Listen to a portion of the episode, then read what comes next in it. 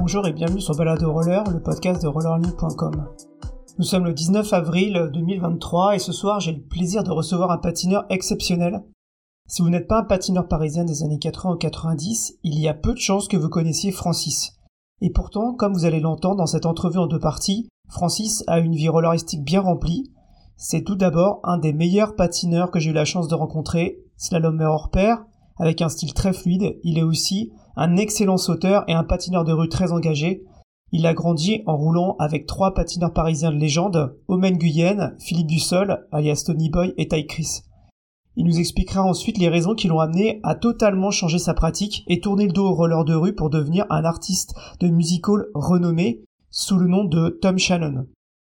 Francis et moi, nous nous sommes côtoyés dans les années 2000, et même si j'avais entendu parler de lui et vu des vidéos de slalom et de catch sur le périph', le rencontrer et discuter avec lui est une expérience en soi. J'ai essayé à plusieurs reprises de l'interviewer dans les années 2010 pour rollerquad.net, le site sur lequel je travaillais à l'époque, mais il a toujours refusé. D'ailleurs, il a jamais donné euh, d'interview sur son passé roller jusqu'à présent. C'est donc un grand honneur et une exclusivité de recevoir Francis. Francis, tout d'abord, bienvenue sur le podcast et j'espère que tu vas bien. Ouais, je vais très très bien. Bah en fait, je suis content que pour la première fois, on ait un interview ensemble. Par rapport à ce que je viens de dire, est-ce que tu as des choses en plus que tu voudrais ajouter pour euh, t'introduire aux auditeurs qui, pour la plupart, euh, la majorité ne te connaissent pas? En fait, les patineurs me connaissent sous le nom de Francis. Cette partie-là, de 76 à 92, euh, j'ai patiné dans la rue. Là, je faisais du slalom, du saut, de la danse.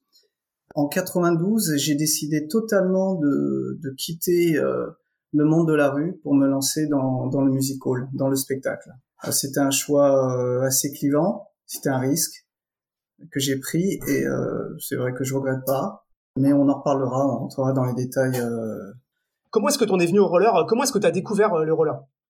Alors, ce qui est étonnant, c'est que la première fois que j'ai fait du roller, ça m'a semblé extrêmement difficile.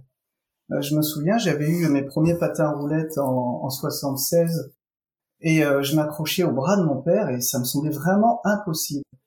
Je pense que deux trois mois après, j'ai réessayé et j'ai commencé à sentir le plaisir de patiner et à partir de ce moment-là, j'ai, plus jamais arrêté. Alors j'aimais beaucoup la course en tant qu'amateur, hein, pas, pas en tant que licencié. Bien que j'ai été licencié à une époque, j'ai pas j'ai pas du tout aimé l'atmosphère euh, qu'il y avait dans, dans les clubs. Après, j'ai fait euh, tout de suite du slalom et ça, c'était vraiment ma discipline phare. En même temps, j'ai fait du saut, j'ai fait euh, de la danse, mais je me suis jamais considéré comme un danseur. En fait, je me suis considéré comme un patineur. C'est pas parce que tu fais des pirouettes que tu es forcément un danseur. Donc, je faisais des pirouettes, je faisais euh, des pirouettes assises sur une jambe, des pirouettes sur deux pieds, mais je me suis jamais considéré comme un danseur. Je me considère comme un patineur qui, quand il patine, essaie de chercher un maximum d'émotions. Alors après, si ça ressemble à de la danse, bah ça ressemble à de la danse.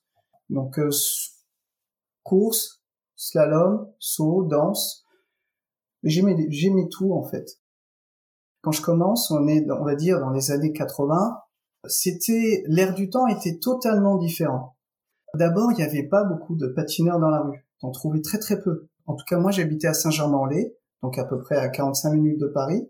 Je trouvais pas de patineur. Et quand j'en croisais un, c'était vraiment euh, extraordinaire. Et on allait tout de suite se, se parler. Ou, euh, Et il y avait aussi quelque chose de que je pense qui a changé, c'est qu'il y avait un air de liberté et moins de restrictions. Il y a des choses qu'on pouvait faire avant de manière euh, très naturelle qu'on pourrait pas faire aujourd'hui. Alors j'ai une anecdote. Dans les années 80, à Saint-Germain-en-Laye, j'avais un voisin qui était euh, le chauffeur du bus scolaire. De temps en temps, il me disait, Francis, est-ce que tu veux t'accrocher? Bon, le bus était vide.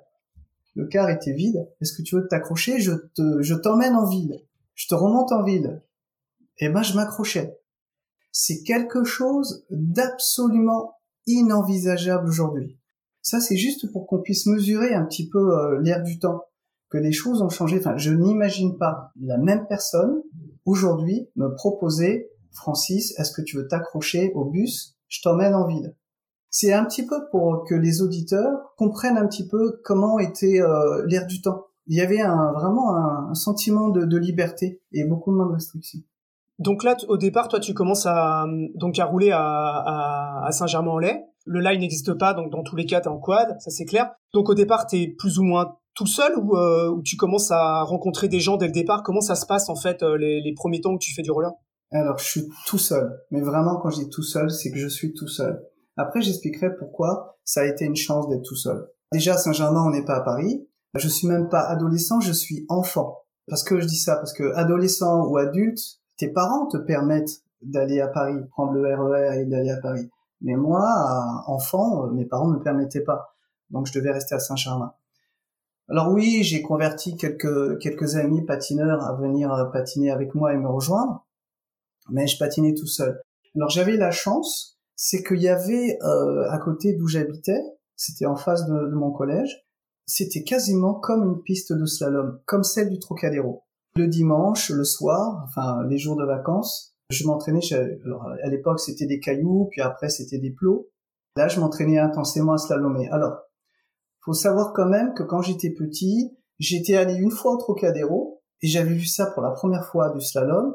Je devais avoir euh, peut-être 13 ans. J'avais vu euh, des gars faire du, du slalom avec un, avec des skates euh, et du roller aussi. Et à partir de ce moment-là, ben j'ai, je me suis dit tiens, je vais apprendre ce truc-là, ça a l'air vachement sympa.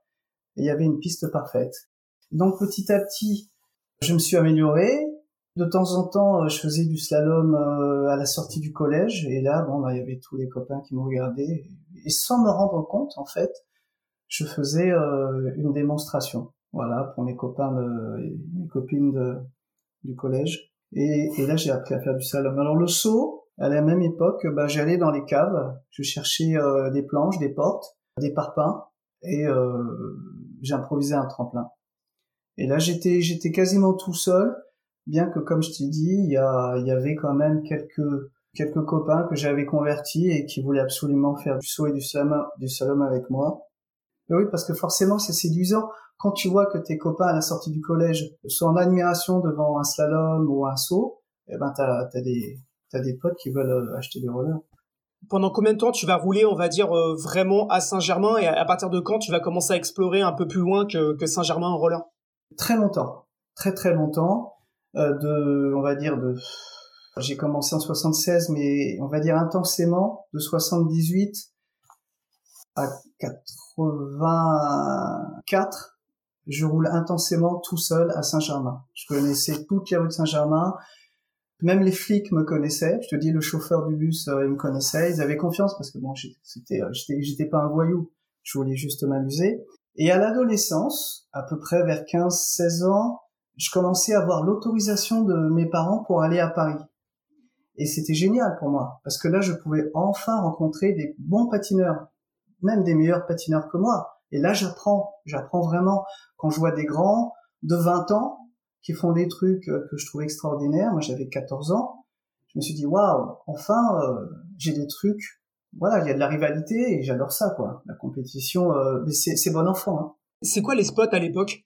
Alors, il y avait Montparnasse, J'allais à Montparnasse de temps en temps, mais euh, pas souvent parce que c'était très très loin de chez moi. C'était le Troca, vraiment le Troca. C'était c'était le spot. Il y avait la défense, mais pas tel que vous le connaissez. C'était vraiment très différent. C'était euh, c'était. D'ailleurs, moi, j'avais pas connu la patinoire de la défense. Il y avait une patinoire. Hein. Pour moi, il y avait le Troca et Montparnasse. Il y avait il y avait pas d'autres dames. Alors à savoir quand même que à Saint-Germain, ça peut être intéressant pour la petite histoire. À défaut de, de skatepark, parce qu'il n'y avait pas de skatepark, ils étaient loin en fait. Et bon, bah t'as pas t'as pas l'opportunité d'y aller tous les jours.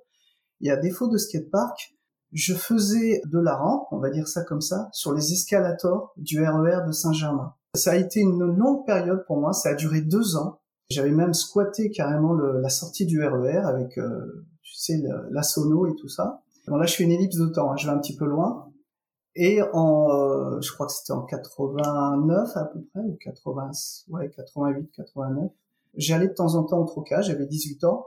Et Eric Forestier avait entendu parler de moi, je pense, euh, je sais pas comment. Et je l'ai invité à venir voir euh, ce que je faisais dans le, dans le métro, dans le RER. E bah, il avait jamais vu ça, quoi. Je partais d'en bas, si tu veux. Tu vois l'escalator du, un escalator qu'il y a dans un RER, un RER je partais d'en bas, je prenais de la vitesse, de l'élan, et avec la vitesse et, l'inertie, j'arrivais à monter vraiment suffisamment haut, genre 10 mètres on va dire. En haut, je faisais une figure, j'en descendais, et à la sortie, je faisais une figure. Ouais, c'est entre les deux escalateurs, en fait, t'avais une partie un peu métallique et c'est là-dessus C'est ça, c'est ça. C'est comme un toboggan. C'est comme un toboggan.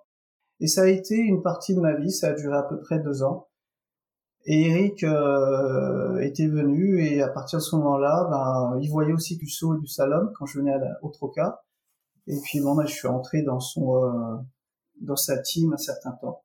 Et puis j'en suis parti après, bon, pour... Donc tu roules avec des gens qui, ont, qui sont plus âgés que toi, qui ont la vingtaine. Comment tu décrirais en quelques mots euh, l'ambiance qu'il y avait au Trocadéro à l'époque? Extraordinaire. Franchement, ça te convertissait n'importe qui au roller. C'était vraiment extraordinaire.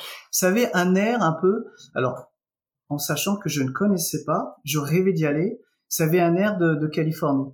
T'avais des, des breakdancers avec leur poste, de la musique, des danseurs, donc des patineurs, des sauteurs, des slalomeurs. Il y avait du monde, énormément de monde. C'était vraiment extraordinaire. Et j'ai même l'impression que c'était la plus belle période du troca. Alors j'ai pas assez de recul. Moi j'ai connu le troca, mes débuts au troca, enfin j'étais adolescent quand mes parents voulaient bien que j'y aille ou m'emmener. J'avais euh, 14 ans, j'avais croisé quelques patineurs qui ont patiné en très longtemps comme Home, Taïg, euh, on, on se côtoyait pas trop, mais moi je les observais. C'était fantastique, surtout en été, c'était fantastique. Il y avait des, batailles de d'eau, c'était bon enfant, c'était ça te donnait envie de faire du roller et euh, t'avais des patineuses comme Stella, c'était un modèle. Elle était un peu plus âgée que moi, euh, elle était souvent au Trocadéro, elle slalomait très bien et ça me donnait envie d'être meilleur, voilà, meilleur. Euh, j'avais toujours tout le temps envie de, progresser. J'avais un carnet avec mes propres records et J'allais au Trocadéro dès que je pouvais. Je souligne que Eric Forestier n'était pas encore là à cette époque. Hein. C'était avant sa venue. Hein. Ça, c'était avant sa venue. J'allais te poser la question parce que tu fais du slalom, tu fais aussi du saut. On y a le Troca. Le Troca, c'est quand même aussi le club du, du, du 3-4-0. Je voulais savoir si, euh, si à cette époque-là déjà tu sautais euh, là-bas et euh, enfin si oui, avec qui tu sautais en fait? Je sautais, je slalomais parce qu'il faut comprendre le contexte de l'époque. Euh, c'était où tes sauteurs étaient en haut, ou tes slalomeurs étaient en bas, ou danseurs étaient en bas. Il n'y avait pas de patineurs qui faisaient euh, les trois. Les trois, il n'y en avait pas, en fait. C'était l'un ou l'autre. Et moi, comme je faisais, euh, voilà, les trois, en tout cas du saut et du slalom, je m'amusais à monter et faire du saut. Alors, qui est-ce qu'il y avait? Il y avait Alex, à l'époque, avant le, la défense, avant qu'il aille à la défense. Il y avait Home, il y avait Taïg, je le croisais pas beaucoup Taïg. Je l'avais aperçu une ou deux fois avec son frère Lino, euh, je le croisais pas beaucoup. Il y avait Philippe Dussol, il y avait JP, ah, ça c'était un de mes meilleurs rivales. Mais je vais te dire, un de mes meilleurs rivales, il y a, il y a JP et il y a Home. J'adorais, c'était, c'était génial quoi de, de se lancer des défis. Puis évidemment Philippe aussi. Taïg, alors il était un tout petit peu plus jeune, et euh, comme je venais pas tout le temps au Trocadéro, j'ai pas eu beaucoup l'occasion de, patiner avec lui. Après, plus tard, j'ai eu l'occasion de patiner, de patiner avec lui lorsqu'on était au, euh, au 340 ensemble. Il y avait Benji et le grand Manu. Mais je sais pas s'il se souvient de moi. Bon, là, on est euh, peut-être en 80, 86. Puis il y avait les breakdancers, il y avait et tout ça, c'était avant l'arrivée de d'Eric Forestier. 86, il n'y a pas encore la défense telle qu'on la connaît, avec la belle descente et avec le club. Pas du tout. Je te raconterai euh, l'histoire de la défense après. Ben, il y a Eric Forestier. Bon, moi j'observais qui soi-disant, qui, qui, était le manager, hein, pas soi-disant, qui était le manager du, du 340. Il y avait comme premier membre, je crois que c'était Philippe Bussol. Et moi, j'avais pas tout de suite envie d'y rentrer. J'observais ça à l'extérieur. Et donc, comme je t'ai dit tout à l'heure, euh, Eric Forestier est venu me voir à Saint-Germain-en-Laye. Il a vu ce que je faisais euh, sur les escalators du RER. Je suis revenu au Troca et là, on s'est mis d'accord. Il m'a dit, écoute, Francis, euh, nous, on fait des démonstrations. Euh, viens avec nous. J'étais content. J'étais très content de venir parce que j'avais envie de patiner avec des bons et c'était euh, c'était des bons patineurs. Mais j'étais toujours, toujours, toujours frustré parce que à chaque fois qu'on me disait Francis, bientôt, enfin, admettons, le mois prochain, il y a un grand événement. Il y aura, je sais pas, la télé, ou il y aura, peu importe. Eh ben, j'étais toujours déçu. J'ai jamais considéré ça comme un grand événement. Alors, qu'est-ce qu'on appelle un grand événement à cette époque? C'est, c'est quatre barrières de police, enfin, allez, on va dire 20, 20 barrières de police. T'es dans la rue, tu fais ta démo, et les gens qui veulent bien s'arrêter pour regarder, s'arrêtent pour regarder. Non. C'était des, des, des démonstrations à l'arrache.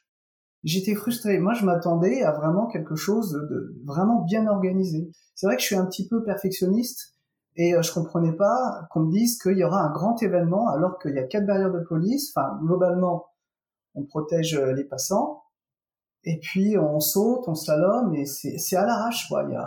Et les gens sont pas venus nous voir euh, faire du saut ou du slalom. Ce sont juste des passants qui passent. Non.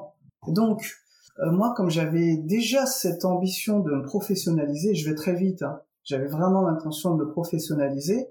Globalement, on est peut-être en 89, attends, 88, 89. J'ai décidé de quitter le Roller Team 340 et de faire mon bout de chemin tout seul. Que je sois de Saint-Germain, que je sois du Troca ou de la Défense ou de n'importe où des États-Unis, je te parlerai tout à l'heure des États-Unis, j'ai pas de clan. Je comprends pas pourquoi il y a des, patineurs qui se revendiquent d'un clan. Patineur, d'ailleurs, je suis plutôt un, solitaire, un, loup blanc. Voilà, je, patine là où il fait bon patiner, là où ça donne envie de patiner, là où, là où il y a une âme, il y a une atmosphère. Et donc à ce moment-là, Trocadéro c'était super. Mais euh, j'étais frustré parce que c'était jamais pro. J'ai jamais trouvé ça pro. Et donc, ce que j'ai fait, c'est qu'à cette époque, continuais toujours mes études, mais je m'étais dit, je vais devenir pro et je vais réussir à vivre du roller. Alors, c'était totalement inconscient, je veux bien concevoir. Je vais réussir à vivre du roller. Et j'avais dans ma tête déjà un, plan que je m'étais fait à moyen terme et à très long terme. Déjà, il fallait que j'investisse, que je mette de l'argent de côté. Et ce que j'ai fait, c'est que j'ai fait un repérage de tous les endroits à Paris et autour de Paris, surtout à Paris, où je pouvais mettre une piste de slalom et faire la quête tout seul. Alors, j'avais ma copine de l'époque qui était avec moi et qui me soutenait. Donc j'ai quitté le Troca et j'ai fait un repérage et j'ai vu le jardin de l'acclimatation. J'ai payé mon billet et il y avait, en fait, j'ai trouvé là-bas une piste parfaite. J'y allais de manière clandestine. Normalement, c'est un, endroit privé. J'ai pas le droit de faire du slalom et de faire la quête je l'ai fait. Ceux qui vont au jardin de l'acclimatation, si ça, si la structure n'a pas changé, dans la rue principale, il y a une route parfaite pour faire du slalom. Ça, ça descend légèrement. Et donc, de manière clandestine, j'ai fait, euh, j'étais culotté quand même. Hein. J'ai payé mon billet, j'ai sorti mes plots, j'avais des plots, tu sais, j'en avais beaucoup, des grands plots, euh, enfin, grands plots. Voilà, des plots de slalom à base carrée, 10 cm sur 10 cm. Et euh, la hauteur, c'est à peu près 20 cm, on va dire, ou 25. Vraiment euh, comme une opération commando. J'ai placé mes plots et euh, j'ai fait à peu près une heure de slalom, une heure et demie de slalom. J'ai fait la quête et j'ai vraiment eu plein d'argent. Plein Ma copine, elle faisait la quête. On mettait l'argent dans le sac à dos.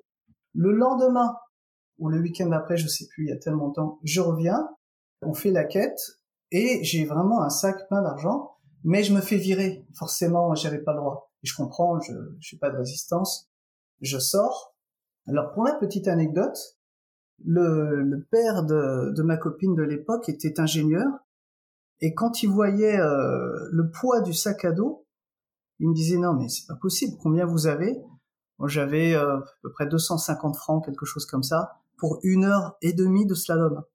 Enfin, c'était euh, c'était énorme et il, il était épaté. Il disait waouh, mais euh, c'est ce que je vais faire maintenant, tu vois? Ça se faisait beaucoup à l'époque la quête? Ça ne se faisait pas. Nous, on la faisait dans les années 80. On la faisait dans les années 90. Non, j'ai jamais connu quelqu'un faire la quête. Euh... Bah oui, ça doit exister évidemment, ça a dû exister.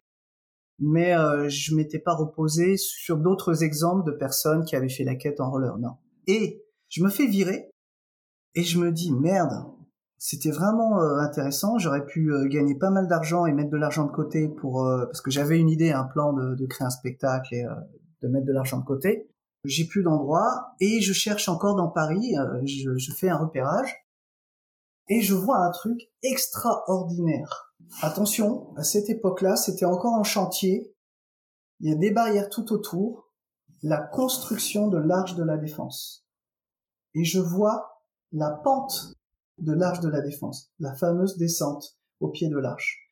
Je me dis, c'est là que je vais faire mes démos et que je vais faire la quête. Et donc j'attends parce que euh, en fait, t'avais pas accès. C'était pas encore inauguré par François Mitterrand. il fallait attendre encore quelques mois, peut-être, euh, je sais pas, deux trois mois. Mais je venais observer à chaque fois.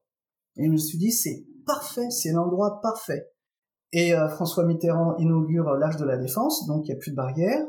Je vois, je prends mes plots, je fais du slalom sur la descente, je me dégonfle, j'osais pas faire la quête. J'ai mis mes plots, J'étais premier à Salomé. Il n'y avait pas de, de patineur. Hein. Il y avait Hakim, euh, Cadbourg. Euh, il venait pas slalomer là, puisque de toute façon, elle venait d'être inaugurée. J'ai pas osé faire la quête. Je sais pas pourquoi. Mais en tout cas, il y avait vraiment, vraiment beaucoup de monde. En fait, les gens des tours, euh, les passants qui allaient aux quatre autant, finalement, c'était, c'était un passage obligé. Il y avait beaucoup de monde. Donc, j'allais là tous les week-ends. Et euh, petit à petit, si tu veux, j'ai ramené des, des, patineurs. Il s'est passé du temps, hein. il s'est passé peut-être, euh, je sais pas, trois, quatre mois avant que des patineurs me rejoignent. Et je crois que l'un des premiers qui m'a rejoint, c'est Kat. Je ne sais pas si tu vois qui est Kat. Moi, je le connais pas. Avec son frère Bourg. À un moment donné, ils allaient euh, aussi à, à Notre-Dame. Hakim ne, ne, patinait pas. Hakim Benjeloun? Oui, c'est ça. Il patinait pas. Je, je l'ai vu commencer. Il... Par contre, euh, il était venu peut-être, euh, je sais pas, dix mois après, et je le voyais très intrigué. Il venait à pied. Je me rappellerai toujours d'ailleurs. On en, on en plaisante lui et moi. Il venait à pied. Je pense, je pense qu'il était intimidé. Ah oui, parce que je rappelle que, tu vois, quand tu vois une bande de plots bien alignés, droit, j'étais à cette époque, je suis moi, mais j'étais très très perfectionniste, vraiment droite. La, ligne est vraiment droite en fait, il n'y avait pas de patineur qui avait mon niveau en slalom. Il n'y en avait pas. Le slalom était ma première spécialité. Je, je pense même que euh, là où j'étais le plus fort, c'était peut-être en slalom. Et ça les intimidait. Et donc Hakim, je, j'en rigole avec lui, mais je le voyais, il passait, il venait, il passait, il venait, jusqu'au jour où il s'est décidé de, de venir avec une paire de rollers un jour. Il a commencé à apprendre à slalomer, il a atteint un niveau extraordinaire. Il y a beaucoup de patineurs qui ne savent pas, mais Hakim était un slalomeur super bon et un bon sauteur aussi. Et donc, il s'est passé pas mal de temps. Il n'y a toujours pas Michel Fize. Hein. Michel Fize euh, n'est toujours, euh, toujours pas là. On va l'introduire après. Là, tu patines tout seul et, euh, en gros, tu as, des gens qui viennent patiner avec toi, qui commencent à s'intéresser à ça au, lieu et patiner avec toi. Et puis, il y a un moment, va nous expliquer ce qui se passe, qui fait qu'on en arrive, en gros, au roller team la défense. Quoi. Ouais. Bon, il doit se passer un certain temps, mais justement, c'est ça qui est intéressant, c'est de voir la naissance de ce club iconique pour les gens de ma génération, qui est le Roller Team La Défense. Je sais passer même assez vite. Il faut que je t'explique, que je revienne un tout petit peu en arrière. Quand j'étais au Roller Team 340, j'étais frustré parce que j'étais jamais satisfait du professionnalisme qu'on me proposait pour faire des démonstrations. Ça, j'étais pas satisfait.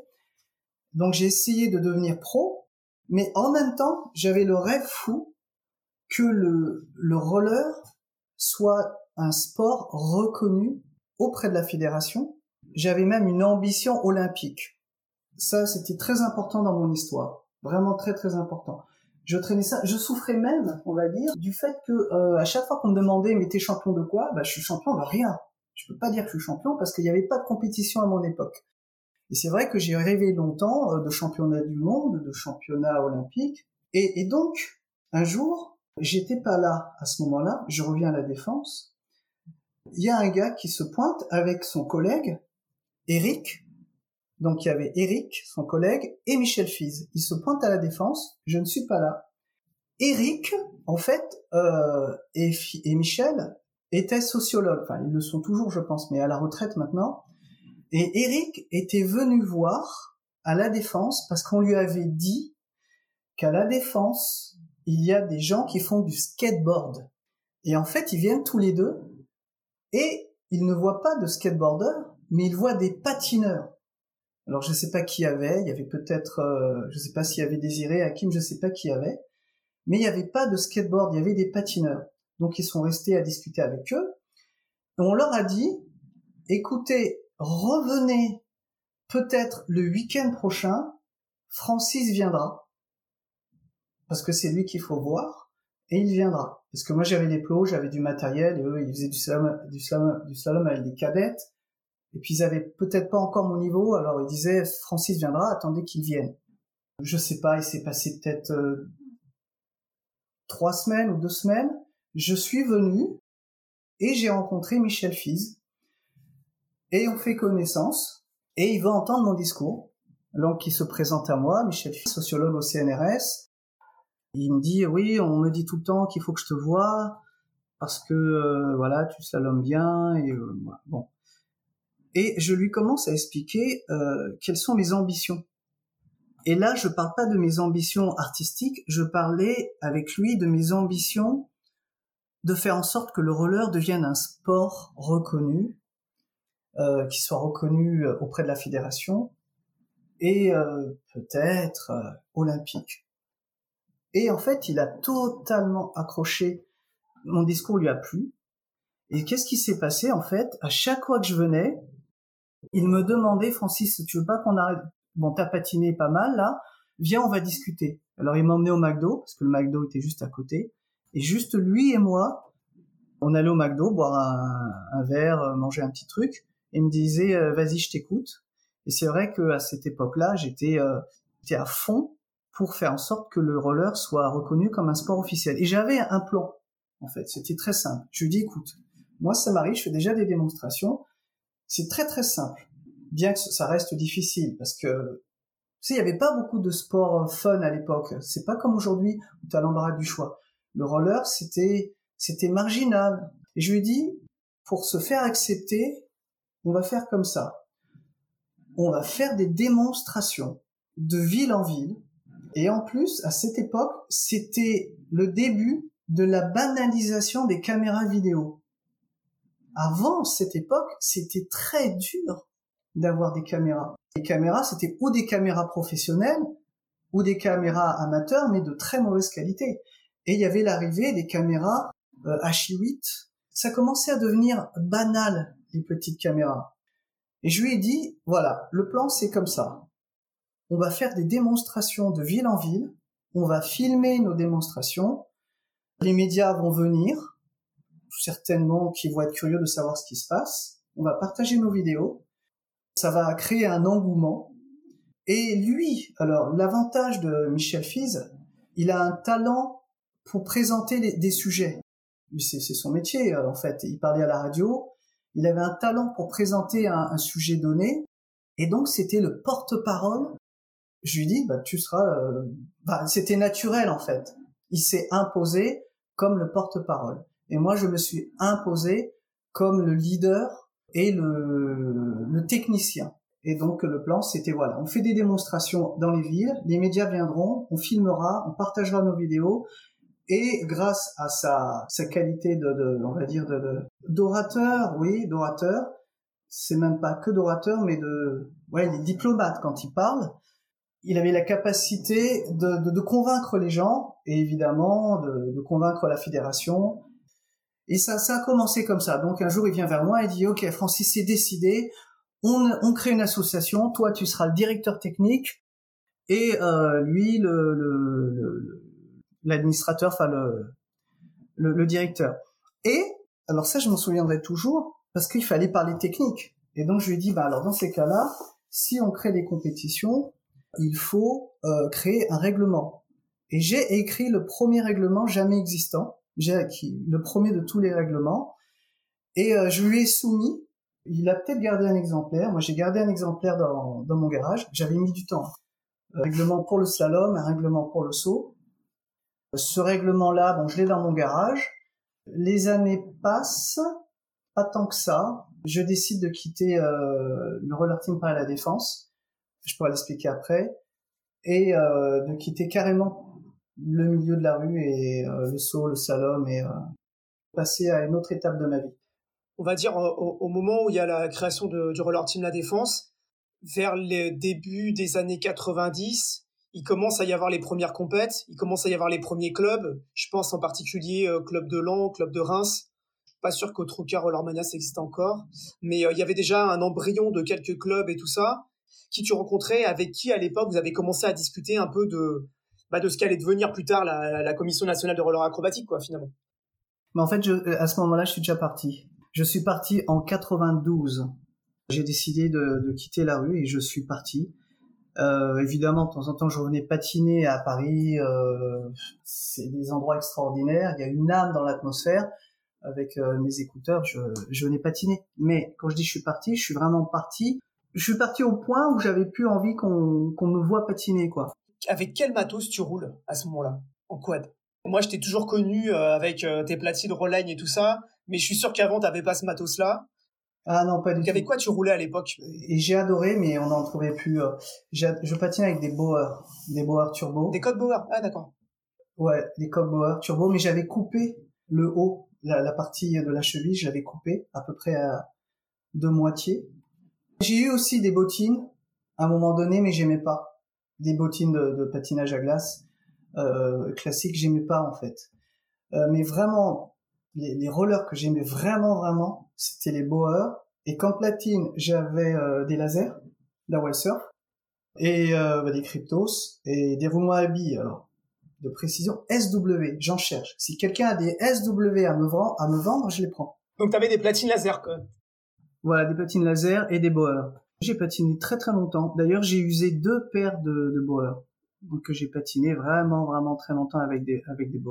C'était ma parenthèse sur le sur le matos parce que euh, c'est toujours intéressant de savoir à quoi roulent les gens. Et bon, à l'époque, les gens ils roulaient quand même beaucoup avec des platines laser, quoi. C'était des bonnes platines. Je les ai encore dans mon garage. C'était des très bonnes platines. Toi, ta question, c'était avec qui d'autre je patinais? Tu me disais qu'il y avait d'autres euh, d'autres clubs de roller qui faisaient du. Euh, un petit peu partout en France. En fait, là, j'étais déjà parti parce que ce qui s'est passé, euh, je suis parti en 92, euh, mais avant, on doit être vers les peut-être en 91. Moi qui avais tant espéré mettre le slalom et le saut, le rendre euh, olympique, j'ai eu un, désaccord, un vrai, vrai, vrai désaccord avec Michel Fize. Euh, c'est là qu'il y a eu un vrai tournant dans le slalom il y a eu un gros tournant. Avant, le slalom à la défense, après au classe c'était un peu plus grand, mais nous à la défense c'était 1m50. Et Michel Fize, attention, hein, il a apporté énormément euh, au roller, ça je tiens à le dire. Sans lui, je pense qu'il euh, y aurait plein de choses qui n'auraient pas été faites. Mais là, j'ai eu un vrai désaccord avec lui. C'était lequel? C'est que, en fait, il me disait, Francis, de temps en temps, on fait des démonstrations, et les mairies, les communes, nous proposent pas toujours une descente. Parfois, on n'a pas le choix, on fait euh, du slalom sur du plat. Et donc, pour que euh, ce soit plus impressionnant, Francis, je te propose, puis il y avait plein de patineurs à la défense qui commençaient à, faire du midi slalom, je te propose qu'on le réduise, qu'on réduise la distance de moitié, qu'on le mette à 75 cm au lieu de 1 m 50. Chaque plot à 75 cm au lieu de 1m50. Et là, j'ai eu un vrai désaccord avec lui. Je lui ai dit, si tu fais ça, le slalom, je sais pas s'il se souvient de, ce désaccord, ne deviendra jamais, de toute façon, il évoluera. Que ce soit un mini slalom ou un grand slalom, il évoluera. Son potentiel olympique diminuera. Pourquoi? Parce qu'en fait, donc il y a mini slalom versus slalom 1m50 ou 1m70. Parce que ce qu'il oubliait, c'est qu'il y a une scénographie autour du slalom. Quand tu vas au Trocadéro, quand tu montes en haut de la tour Eiffel, tu vois le slalom du Trocadéro. Tu vois les plots orange de loin. Tu ne vois pas des plots à 1 mètre, à 75 cm. C'est rikiki. Les gars de la tour de la défense, ils voient de loin le slalom quand il est à 1 mètre 50 et pas quand il est à espacé de 75 cm. Qu'on me dise pas que ça empêcherait le slalom de devenir olympique, que ne pas trouver des descentes empêcherait le slalom de pas devenir olympique. On va bien en montagne pour faire du slalom en ski. Eux, ils ont réussi à rendre le le ski grandiose, un sport reconnu, olympique, et nous, avec tout le potentiel du roller, on pourrait pas réussir à faire comme le ski. Enfin, pour moi, le, slalom, c'était un mix de ski et de natation. Pourquoi la natation? Parce qu'à la natation, tu as différentes, euh, t'as, as différentes nages. Donc en slalom, tu as différentes figures. Et voilà. Et là, on a eu un tel désaccord que je lui ai dit oui, évidemment, bien sûr, ça marchera un jour le mini slalom, mais ça va prendre une autre tournure. Et bon là, ça m'a, ça m'a vraiment. Et là, on voit d'ailleurs, ça marche très bien. Tu vas sur Internet, ça a, ça a beaucoup de succès le mini slalom. Mais qui aurait connu la version grand slalom aujourd'hui? Qu'est-ce qu'il serait devenu avec les réseaux sociaux? Ça, on peut pas le savoir. Parce que tu sais, quand tu présentes, ça c'est un truc très important qu'il faut comprendre. C'est le spectacle qui m'a appris ça. Ce qui compte, c'est pas seulement la technique. C'est que le, le mini slalom était euh, comme le grand slalom. C'était principalement une épreuve technique. Mais il y a aussi une scénographie. Et comme je disais, le grand slalom, de loin, il est, il a du charisme. Et quand tu vois un gars qui descend très vite sur un slalom à la défense, on allait, moi j'avais un, record à la défense. Et vraiment, c'est surtout la vitesse. Et quand tu vois un gars qui fait, je crois qu'il y avait 28 plots, non c'est pas, je crois, c'est que je suis sûr, qui fait les 28 plots à 1m50 en moins de 3 secondes 50, en moins de 3 secondes. Alors, je dis ça parce que c'est chronomètre à la main, c'est pas un chronomètre laser. Euh, c'était voilà, c'était très artisanal, mais c'était tout le temps en dessous de 3,50 et avec des plots bien alignés, c'est un spectacle. C'est un spectacle que les gens des tours de la défense voyaient. Et ça, on a perdu ça forcément, euh, puisque le mini salon propose une autre version du slalom. Donc à partir de ce moment-là, j'ai perdu espoir de faire en sorte que le slalom et le saut soient des disciplines, enfin que en tout cas moi j'étais même euh, parti ailleurs. Et je suis parti. Tu quittes complètement le monde du roller, de la rue, euh, du slalom, du saut et tout quoi. Donc c'est ça qui c'est ça qui fait que tu que finalement euh, que tu changes de voie en fait. Ah totalement. Principalement, c'est ça et puis parce que je voulais vivre du roller. Alors ça semble incroyable comme ça, d'autant plus que si on se remet dans le contexte de l'époque, bah, c'est carrément euh, c'est fou quoi, c'est un truc de fou. Et je me suis dit, à cette époque, il y a deux solutions pour vivre du roller. Ou c'est dans le sport, donc tu deviens un champion, champion du monde ou champion, ou tu te débrouilles, tu crées un spectacle. Mais quel spectacle? Après, c'était euh, c'était toute une histoire. Donc il y avait ou le sport, mais c'était un sport tellement marginal, donc euh, il n'y avait pas d'argent à cette époque dans le dans le sport, et euh, fallait que j'oublie, ou le spectacle. Et j'ai décidé euh, de m'orienter vers le spectacle. Et là, ma vie a changé et je pense que j'ai vraiment fait le bon choix. Parce que bon, j'étais trop vieux pour la compète en fait. C'est la fin de ce premier épisode consacré à la vie de Francis. Nous espérons que vous avez aimé euh, cet épisode. Si c'est le cas, n'hésitez pas à en parler autour de vous et à partager sur les réseaux sociaux. Et nous vous donnons rendez-vous dans quelques jours pour la suite et fin de son interview. À bientôt.